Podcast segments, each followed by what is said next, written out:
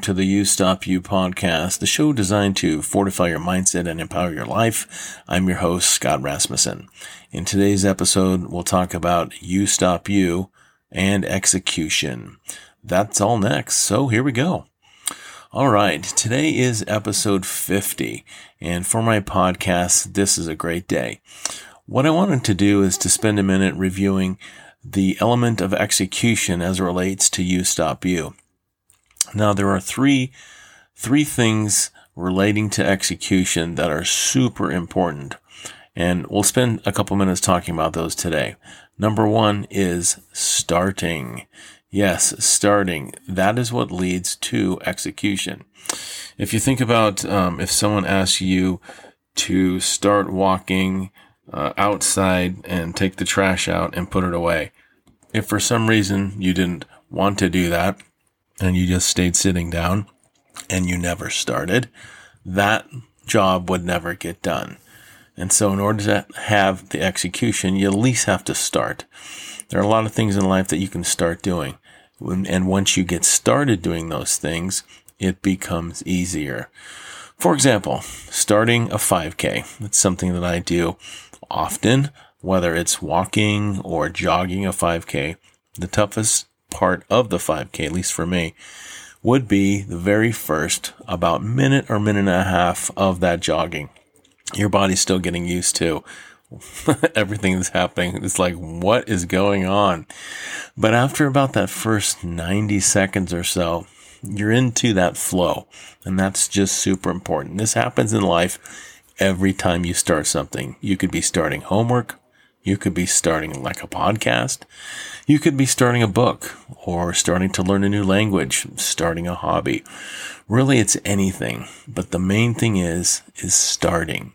That's the very first element that leads to execution. Always remember that.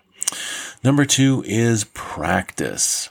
Practice is what leads to great execution. So I love to play pickleball.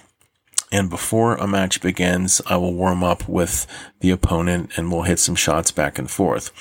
When I go to the net and start net play, I keep practicing and practicing and practicing until it just becomes second nature. And when the game starts later on, then when I'm going up to the net, everything's pretty much just reflexes.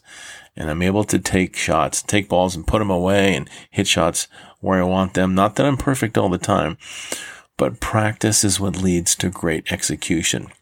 If you think about Michael Jordan, the great NBA basketball player, during the summertime, he would shoot 500 jump shots twice a day. Think about that, twice a day in two practices. He was just amazing. And what happened because he did that? Well, he became an NBA Hall of Famer. He won multiple world championships. Truly, Michael's one of the greatest basketball players of all time. But he practiced. He did those 500 jump shots twice a day all through the summer. If you can practice your talent, practice your craft, practice your thing, you will keep getting good at it until one day your execution will be just like muscle memory. So a main item to remember is practice. All right, number three is don't give up. You'll be tempted a lot during your day to stop doing things. It's going to happen a lot.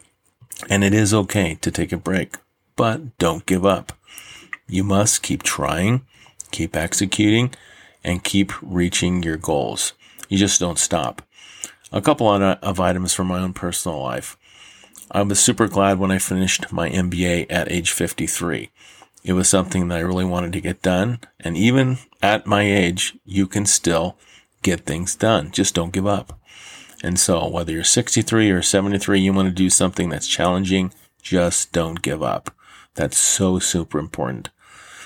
Earlier in my career, I wanted to work for a certain company and I would apply again and again and again and I wouldn't have a single interview.